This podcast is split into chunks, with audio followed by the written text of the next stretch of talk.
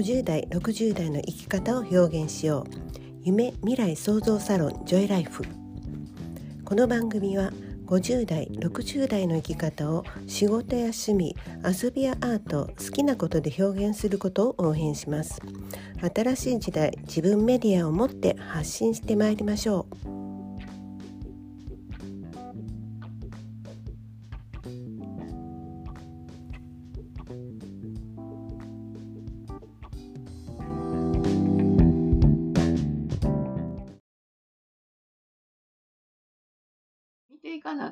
ってそうですね。うん。あとね、そしたら、えっと、先生、ここ43年、あの、さ続けてこられたっていうことは 私すごいなと思うんですけれどもそのその中でずっとその時代に合わせて教室も育ててこなきゃいけなかったわけじゃないですか。でそれで、えーと親御さんにもやっぱり先生という存在をこう認めてもらわなきゃいけないということだから、もうそこにはいろんな工夫がやっぱりおそらくあったと思うんですよね。でもちもちろん子どもさんも、えっと、やる気をずっと継続させていかなければいけないので、なんかそういう、なんだろう、さっさとやめてしまっては元も子もないわけであって、ちょっとでもちょっとでも継続して、で、それで結果的にまあ10年、20年ってなるわけじゃないですか。だからその、日々こう持たせるための、まあ、なんていうのかな、工夫っていうのがきっとあったのかなと思うんですが、その辺をちょっとお聞かせ願ってもいいですか？あのね、やっぱりね、人間ってね、うん、なかなかねや、やらないといけないと思いながら、うん、なかなかね、あの決まったようにあのコツコツとっていうのをできるようでできないですよね。うん、でそそのためにやっぱりねあのなんか目の前にうん、食いつけるもの？っていうのをいつもぶら下げて、うん、ここやで、ここやで、みたいにね、あの、来てもらわないと、うん、モチベーションってね、キープできたり、こう、上げたりはできないので、まあ、あの、年間通じて、発表会はもちろんね、あの、43年。どこでもね、ピアノ教室はね、発表会ありますよね。うんやってますけど、やっぱりね、1年に1回ってね、最近特にですけど、なかなかね、もあの、モチベーション続くがないです。あの、まあ、クリスマス会とか、季節折々に、少しね、イベント、あの、発表会ほどではないけど、小さめのイベントを、あの、設けて、え目標、ある意味の目標っていうのを設定して、今の自分より1ミリでもいいからなんかね、いいようになれるように頑張ろうねっていうようなことをあのふっかけております。そうですね。うん、やっぱり発表会ってやっぱり自分を見てもらう場だからそこってすごく大きなモチベーションの一つだと思うんですけどもそれが年に1回よりはやっぱりちょこちょこあった方がきっとそらくいいでしょうね。ちょっとした発表の場でも。うん、一旦ね1年でねこうぐーっと下がるでしょ？うん、だからここまで持って今までのその去年の発表会まで持っていくまでものすごいエネルギーいるんです。下げてしまうとね。私は、そう、下がってるからね。私は、こういう人間やから、前より良くないと気が済まへんね。うん。だから、まず前と同じっていうのに月日かけて来て、もう一息あげよう思ったらね、もうね、一年前からやらなあかんぐらいのね、うん。だから、やっぱり半半年に一遍とか3ヶ月クールで、いつも転がしとかなね。いつもこうエンジンかけとかなね。はいって言った時に乗っかられへんのね。うんうん、いきなり最初からだったら本当にしんどいですもんね。うん、エンジンかけ始めてみたいなとこから行くとね、なかなか、うん。あの、年々やっぱりそういうお子さんも増えてきてるから、何がしかこうね、する人かなあかんことと、あとまあ、今ね、あの、オンラインのこういう時代になってきたから、少し目先を変えてね、うん、目先を変えるっていうだけでね、なんかね、モチベーションは変わるんです。うん。だからレッスンの中に、あの、何か一つ、えっと、音当てクイズ大会みたいな、その子、うんだけですよ、一人ずつの、ね。今から5分タイムとか言って、何かこうね、あのそう気付け薬がいるわけですよ。なるほど、なるほど。楽しめますね。まあ、そういうなんていうのかな、あの、ちょっとしたイベントの合間合間に設定して、うん、なんかね、こう、あの、新しい風を送っていかないと、うんうんうん、はい、今日も何からする？って言って、うん、同じことを同じようにしてたらね、うん、飽きるしね。うんそうですね。いや、オンラインもこう取り入れて、取り入れていかれているっていうのはやっぱすごいなと思いますね。まあ去年ね、いろんなことがあったので、まあオンラインがこの一般の家庭にもこうね、入っていってたから、まあできたことでもあるけれども、やっぱ最先端も取り入れながら、いろいろ日々工夫を重ねていらっしゃるというのはすごいなと思います。そのあたりは、やっぱり、あれですか？藤井先生のこの発想力みたいなとこですか？いやいやいや、もうね、発想力ももうね、も うもうちょっと欲しいんですけど、発想できても今度はできるかっていうね、の戦いもあるから、まあその辺は本当にね、最小限しかできてない気はしますけど、そうですね。やっぱりね、うん、自分もね、ぱりなんかこう刺激が欲しい人間やから、うんうん、同じマンネリ化っていうのが一番怖いなっていう。そうですね。もうマンネリ化してしまうともうそこで成長できないですからね。そうです。あの、本当にね、止まっちゃう。で、ね、止まっちゃうともうそこから減っていくだけっていうのがもう絶対、あの、成長はしないからね。うん、あぐらかいてたらあかんのです。そうですね。多分これね、いろんなまあ教室運営されてる方であったりとか、個人事業主さんもそうだと思うんだけれども、耳が痛い話だと思います。常にあの、43年続けてらっしゃる藤井先生でも常に努力してる。常に新しいこととか、まあ、あの、いろいろ取り入れていかないとか、マンネリ化したらダメとか、あぐらかいてたらダメとか、やっぱりね、耳の痛い話だと思いますよ。や、そんな立派じゃないけど、やっぱりね、もう昔の時代を引きずってたらもうね、無理ですね。この新しい時代は。やっぱりどんどんね、うん、情報もですし、展開早いから、うん、なんかね、あの、思考をこう、いつもこう、アンテナ張っとかなそうですね。うん。そこら辺やっぱり柔軟にこうね、物事を捉えていけたらいいのかなと思うんですよ。あの、あるまあネイルサロンをね、何店舗も持ってた方があのおっしゃってたんですけれども、各店舗ごとにお客様の心を掴んでおくようなイベントであったり、工夫をやっぱり常にやっているっておっしゃってたんですよ。それが、うん、もちろんその、えっと、サロンなので、お客さん1対1ですよね。1対1っていうか、まあ、そこはもう結構、あの、店員もいっぱいいらっしゃったと思うんですけれども、だから、まあ、バースデーカードとかそういうのももちろん当たり前なんですけれども、例えばなんとかパーティーやったりとか、ゴルフコンペやったりとか、とにかくそこで皆さんでお客さん同士も巻き込んで楽しめるような何かを企画しておられたってやっぱおっしゃってました。うん、そうですよね。やっぱりね、うん、あの、うん、人気商売って言っていいんかな、これもね。うん、ねお客さんを喜ばしてなんぼのもんかなって、うん、あの、こっちから提供だけでね、えー、こんなん、どんなもんや、みたいなね、うん、それではもう成り立たへん。うん。うん、ももちろんね、サービスが、あの質がいいものであるのはもう最低限のもう条件じゃないですか。それがいいものであるのは絶対必要なんですけれども、それを与えるだけでは、やっぱりちょっとこう、まあ、飽きられてしまった時に他のね、またあの技術だけいいところに行ってしまうであったりとかっていうのがやっぱあるから、そうじゃなくって、えっと、気持ちをこう掴んでおく工夫っていうのがやっぱり必要なんだっていうことをね、その方おっしゃってたわけなんですよね。うん。で、だから多分教室も親子のやっぱり気持ちを、まあ、わしづかみというか先生のこのファンになってくださってるような状態なのかなって思うんですけれども、うん。あのやっぱりね信頼信用、うん、うん、それがまあ全てかな。ですよね。うん、子供もねここへ来て楽しいって練習はせえへんのですけどって言ってね、うん、たまにねお母さんおっしゃる方いらっしゃるけど本当はここを好んで来てくれるっていうことが全て、うん、あの始まりやし、うん、ね一番大事なことかな。大事ですね。そうですね。でそれってあの小手先のテクニックとかでできることじゃないじゃないですか。うん、もう本当藤井先生のこう人間力だと思うんですよね、それってね。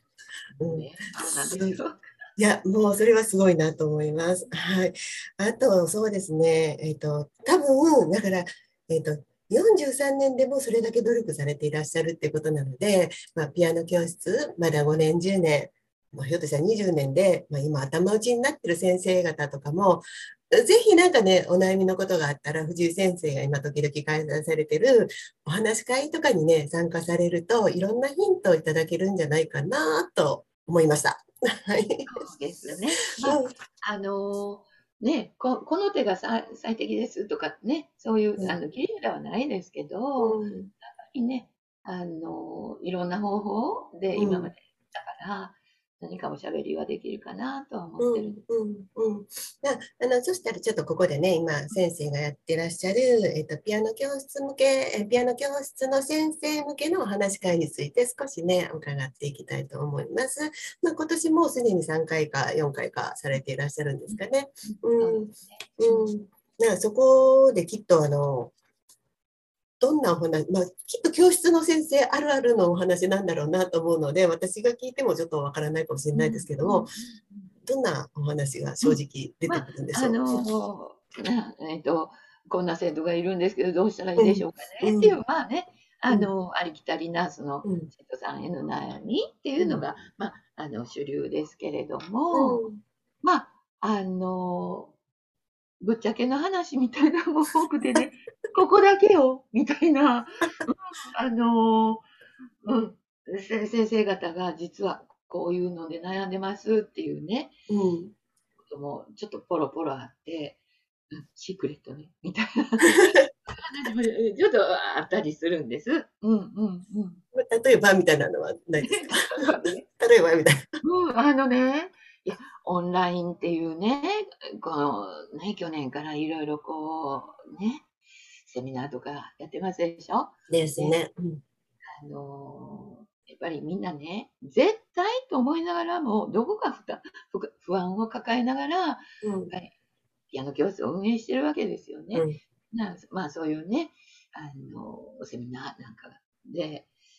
あ、これも勉強せなあかんかな、あれもせなあかんかなって言って、うん、あの、お集まりの先生方、いろんなにね、参加なさってるんですけど、うん、あれってどう？みたいな。されました。わ、私もしました。みたいな感じで、ね、一緒に、実は参加してたんや、みたいなね、暴露話もあって、でもそれを参加して、ね、終わった今現在、じゃあ、今どう？みたいなね。それが活かせてたかっていうことですよ。うん、要はね、お勉強して、それが活かせてなんぼですよね。うん、だから勉強ってこう、あの、知識を植え付けて、その、まあ、どんどんどんどん自分が、あの、いっぱいこうね、ものを知っても、やっぱり今現在の教室、自分の教室にどう反映できるかで、それの、あの、価値、あやってよかったな、みたいなのがね、あの締めくくられると思うんやけど、なかなかみんなね、うん、そこまで至ってなくて。うん、ね、まあね、あの、そういう、うん、セミナーに参加すると、必ずこうググループでみんな応援し合って、うん、その輪がね、広がる。広がるのはいいんですけど、あっちゃこっちゃこうみんなね、あの、いっぱいこう、頑張らはるのを応援せなあかんわけです。うんうん、でそれに参加もしてあげないと、みたいなね。うん。とね、あの、そういう気づかれも、うん、うん、あったり、ね、だから、うん、お勉強会っていうのも選んでいかないと。そうですね。うん。うんいや、あの、まあ、きっといろんなあるんだろうなとか思いながら、うん、あの、去年やっぱり私すごく思ったのが、えっと、個人事業を始める方もすごく増えたと思うんですけれども、増えた背景には、企業塾的なところもね、めっちゃ乱立されてるなって感じがあって、あの、結局そういうのに参加して余計わからなくなって、あの、相談に来られるとか、結局、なんかまあ身にならずに、うん、まあ、瞑想して来られる方であったりとか、やっぱりあのちらほらとお見かけするようになって思うのが、うん、小手先のものじゃないんだっていうことなんですよ個人事業とかってその積み重ねじゃないですか。えーとピアノ教室もそうですよね。子どもさん、親子さんとの関係の積み重ねで今があるわけなので、はっきり言って私、集客の方法とかそういうのじゃないんですよ。うん。もう、どういうのかな、えっと、ちゃんとまっとうなことを目の前のお客さんにやってたら、それがいいものであれば、ちゃんと口コミしたり、紹介したりしてもらえて、お客さんってつながっていくし、で、その方との関係もまた長くつながっていくので、また何かあった時には相談に来られたり、利用してもらったりとかっていうことの積み重ねだなっていうふうに思ってるんです。うん、本当にね、集客集客ってね、うん一旦来てもらったら10年来てくれるんですよ。うん、先生とこだって集客する必要ないじゃないですか。そうなんですよ。もうだからね、うん、本当ね、今おっしゃったようにね、今のことをものすごく大事にしてたら、絶対にね、あの、回ります。あの、うん、信頼が信頼を呼ぶから、うん、今のことをおろそかにしてね、集客の勉強するって、もちろん立ち上げた方は大事ですよ。うん、まだお若くて、そうですね。ねあの、水が少ない方はね、その収益を学ぶのは大事やけど、今来てる子をいかに育てるかの方にエネルギー使わず、ちょっとおかしいなっていうのはものすごく。そうですね。うん。あのね、でも最初もそうなんですよ。まだ自分が未熟なうちに集客するのも私違うかなと思ってるんですよね。うん、だから最初はもう本当にすごく少ない人数の子供子供たちであったりとか、まあ、すごく少ない人数の目の前のお客さんにどれだけ自分が、えーと、できるか、じゃあどれだけ自分に何が足りないかがを自分が分かること、でそこのそこに必要なことを勉強するのはいいと思うんですよね。うん、目の前のお客様のために必要なことを自分が勉強するのはいい。でも、目の前にいないお客様のためにな、を集めるためのテクニックであったりとか、そこは、えっと、その次の段階だと思ってるんですよね。だから、なんか、自分がこう、やっぱり現場で感じて、その、うんと、ある意味疑問とか、うまくいかなかったことが肥やしになる。うん、そううまくいったことはもも,、まあ、もちろんですけど、うん、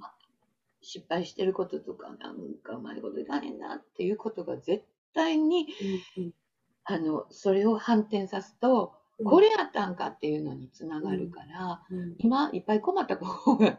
私はいいと思う。いいですよね。うん、で、人数が少ないうちに困っておいて、そこをいかにこう自分で強みに変えていくかということに取り組めば、そこでまた違うこのタイプ、違うタイプの子もまた見れるし、うん、広がるのかなと思います。まあ、本当に、その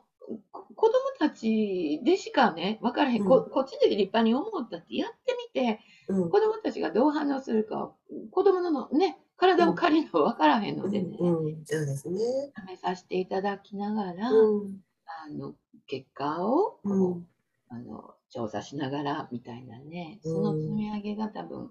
いろんなノウハウになっていくと思うんですね。本当にその人がまずやらなきゃいけないのは目の前のお客様生徒さんのために何ができるかですよね。そのために、まあ、経験値の豊かな藤井先生にお話聞くとかっていうのはもうそれはもう全然ありだと思います。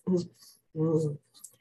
いやなんかすごいなと思います。あのまあちょっとねそういうそこだけのお話とかもね 興味ある方は、ね、言っていただけたらいいのかなとは思いますが、えっとまあ、どういう方に来ていただきたいとか、まあ、こういうことをね逆にこういうもう手っ取り早く集客とか考えてる人はもう来てもらいたくないとかっておそらくあるんじゃないかなと思うんですよ。ね。私なんかもそうなんですけれども、個人事業ってそんなにあの小手先のテクニックであの、ね、お客さんが増えていくものじゃないし、やっぱりコツコツ育てていくものだって私なんか思っているものなので、思っているものなので、先生とかもどうですか？こういうお話会にやっぱり聞いてほしい人、ねね、やっぱりね、あの悩みは尽きひんと思うんでね、そのお悩み、うん、あの真剣に私もあの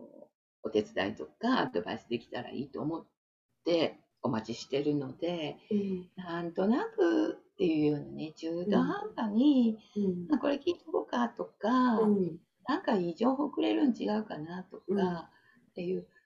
あまり軽くね考えて見てくださる方は、うん、あの、うん、ちょっとこうね、あの、情報取りみたいな方は、いらしたんでそうですね。ちょっと聞いとこうかなとかっていう方には、きっと学びにならないと思うんですよね、私。あの自分がやっぱり、ね、現場で苦労して、なんかちょっと頭打って、今、あなんか糸口がないかなとかって思ってるような方だったら、先生のね、お話聞けば、きっと何か解決であったりとか、糸口が見えたりとかってあると思うんですが、なんか、受け身でただ情報聞いとこうかなみたいなんでは、おそらくその人にとってもあの学びにはならないんじゃないかなと思いますし、お互いいい時間にするためにはね、なんかね。なんかね悩、悩みを相談したいっていうことは、うん、しっかり生徒さんに向き合ってる先生しかそんなことしはれんって私は思っていて、うん、まあなんかざっくり、うん、まあ減ったからまたね、あの、新規募集したらいいわぐらいの、ちょっとこうなんとなくこうね、一人ずつにしっかりこう向き合ってない先生は、多分ね、まあ、あの、もうちょっと様子見たらなんとかなるやろぐらいにしか、生徒さんと付き合ってないような方も、うん、いるんちゃうかなと思うんでね。うん。ねこの子の、ここをなんとかよくしてあげたいなって思う方は、うん、本当にね、生徒をしっかり育てたいと思ってらっしゃる方だと思うので、私はそういうあの真剣に生徒をあをあの教えたいっていう先生へアドバイスをしたいのでね。そうですね。生徒さんの人生に関わるという責任をちゃんと持っているような方と、うん、っていうことだなと思いますね。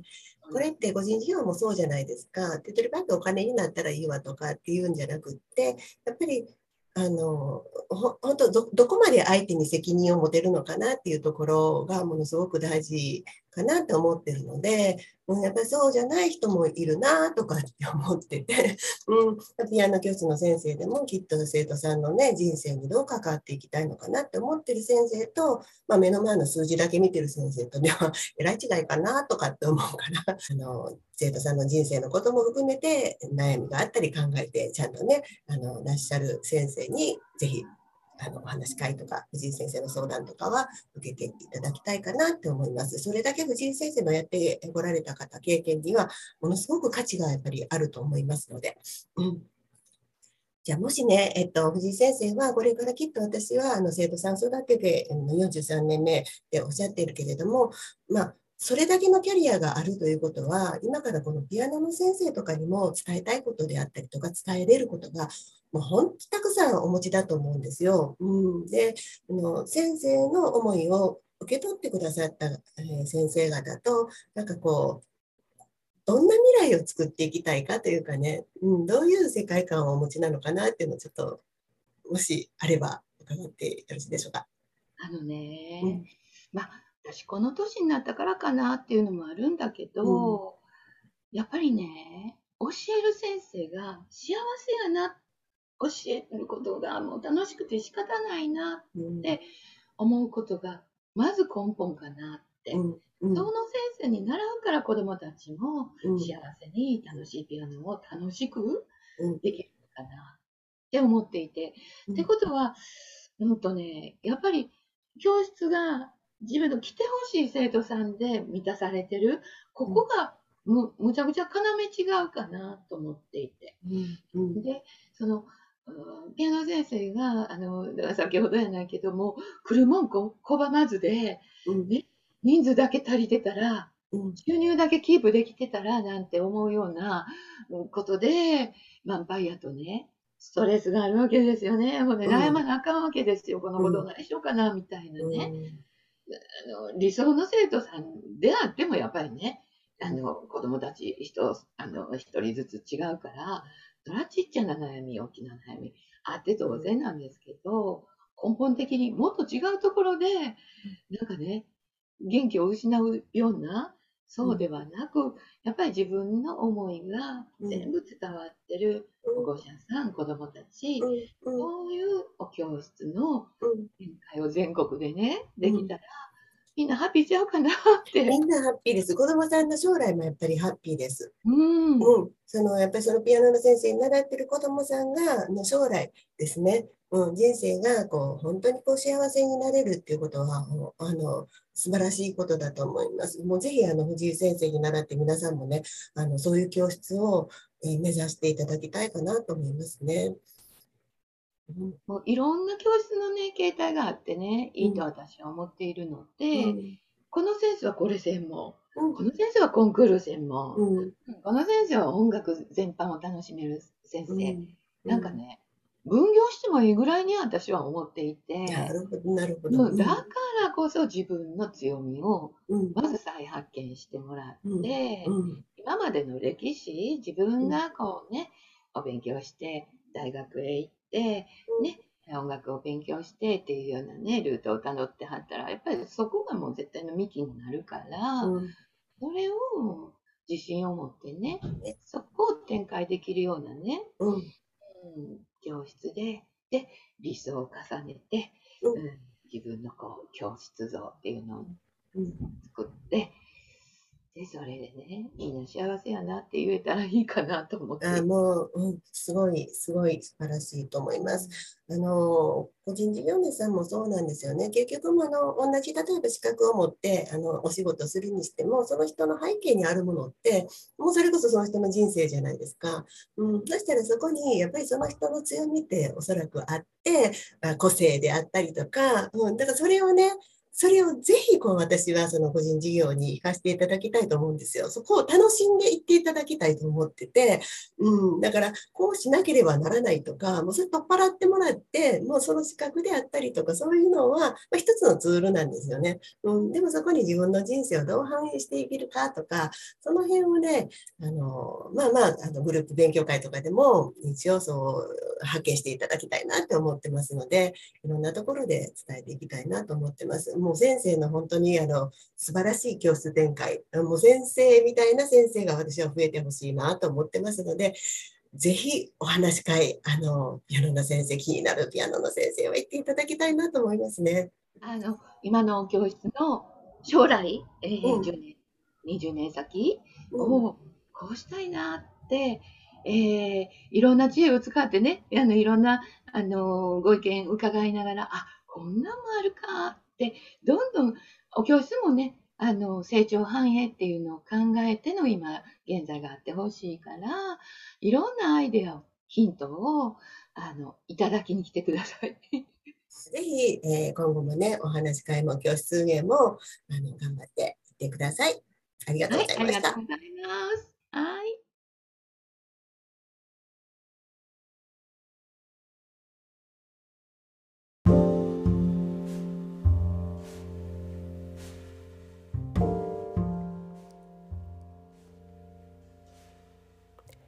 この放送は自立した女性の活躍と子どもの笑顔と日本の未来を応援するジョイライフがお届けしました。